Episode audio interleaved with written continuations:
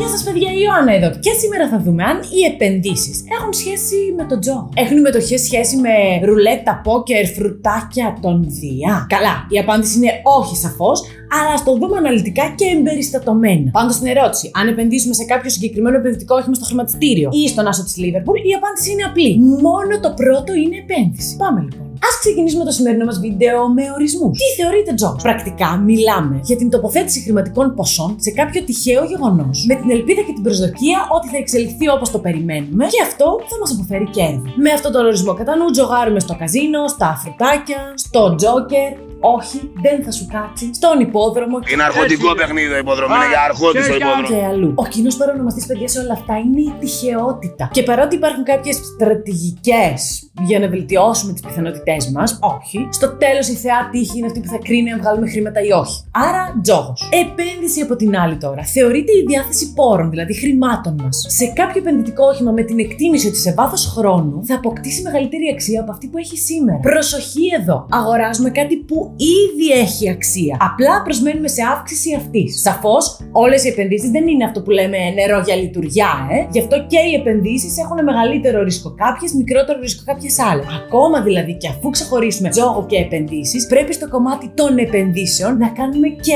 άλλα φίλτρα για να προστατεύσουμε τα χρήματά μας. Γιατί, παιδιά, δεν τα βγάζουμε εύκολα, δεν μας τα χαρίζει κανείς και καμία, οπότε ας τα προσέχουμε. Πάντως, αντικείμενα που αυξάνουν την ήδη υπάρχουσα αξία τους μπορεί να είναι οι μετοχές, ο χρυσός, τα ακίνητα, τα ομόλογα και διάφορα άλλα επενδυτικά οχήματα. Και αφού δώσαμε τώρα τους ορισμούς, πάμε στη σύγκριση των δύο. Ρίσκο. Όταν επενδύουμε, έχουμε ναι μεν ρίσκο, αλλά πολύ χαμηλότερο από όταν τζογάρουμε. Αυτό συμβαίνει γιατί επενδύοντας σε μια μετοχή, έχουμε πάντα την επιλογή, για παράδειγμα, αν η μετοχή για κάποιο λόγο πέφτει, να την πουλήσουμε και να μετριάσουμε την απώλειά μας. Ακόμα, ας πούμε, υπάρχουν και εργαλεία που μας βοηθάνε σε αυτό. Όπως η επιλογή stop loss, με την οποία μπορούμε να θέσουμε ένα κατώτατο όριο στη τιμή της μετοχής, το οποίο εάν το φτάσει, αμέσως η πλατφόρμα πουλάει τη μετοχή μας και σταματάει η απώλεια των χρημάτων μας. Τώρα θα με πείτε, αυτό υπάρχει και στον ψηφιακό στοιχηματισμό σε αθλητικά γεγονότα, το περίφημο, ας πούμε, cash out. Ναι, όχι.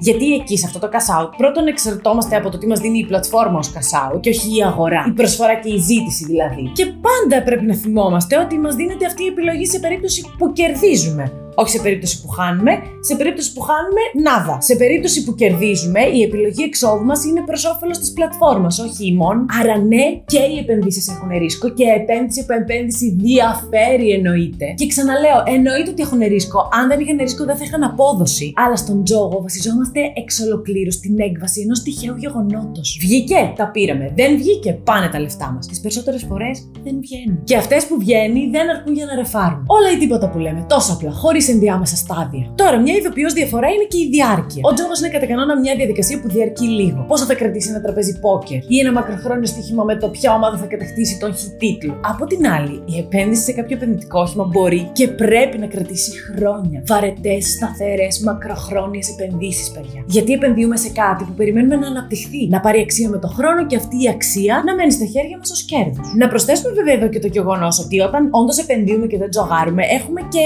άλλα πολλαπλά ωφέλη παράλληλα. Παραδείγματος χάρη τα μερίσματα. Εγώ που έχω αγοράσει το etfdgrw.eu, όσο καιρό το κρατάω, κάθε τρίμηνο με πληρώνει. Όσα περισσότερα λοιπόν έχω, τόσα περισσότερα μερίσματα παίρνω. Τέλος, όταν ποντάρουμε κάπου σε ένα τυχαίο γεγονός και αυτό δεν επέλθει, δεν έχει επιστροφή. Δώσαμε χι ευρώ. Βγήκαν τα νούμερα, δεν κερδίσαμε, πάνε τα λεφτά. Δεν υπάρχει δηλαδή επιστροφή ή με κάποιον τρόπο οποιονδήποτε μετριασμός της χασούρας. Άρα και πάλι καταλήγουμε στο όλα ή τίποτα στη μία περίπτωση και στο αργό χτίσιμο πλούτου στην άλλη. Γιατί παιδιά, αυτό είναι η επενδύσεις. Αν θέλουμε να επενδύουμε και έχουμε στο νου μας ότι α, θα βάλω 1000 ευρώ και σε ένα μήνα θα το έχω κάνει 2000. Μαντέψτε. Αυτό είναι είτε τζόγος είτε απάτη. Πάντως επένδυση δεν είναι. Οπότε προσοχή τι κάνουμε με τα χρήματά μας. Τέλος, παιδιά, ειδοποιώ διαφορά η έρευνα. Η δουλειά που κρύβεται από πίσω. Κατά κανόνα ο τζόγος δεν έχει έρευνα. Απλά πατάμε ένα κουμπί και περιμένουμε τις περιστροφές να μας κάτσουν. Και μην με πείτε για τον αθλητικό στοιχηματισμό που θέλει διάβασμα. Η ένστασή μου εδώ είναι η εξής. Γιατί να επενδύσω τόσο χρόνο να μάθω για μια ποδοσφαιρική ομάδα, τα στατιστικά, την προϊστορία, τον τραυματισμό, τη φόρμα, τους τιμωρημένους παίκτες πελάτε, το κίνητρο, τα παρασκήνια, τη διαιτησία, σχέσεις παραγόντων και κυριολεκτικά δεκάδες άλλους παράγοντες και να μην αφιερώσω τον ίδιο χρόνο να μελετήσω μία μετοχή και να μάθω και πράγματα για την αγορά και το πώς λειτουργεί το χρήμα εκεί έξω γενικότερα. Γιατί να πω και κάτι. Στη μία περίπτωση,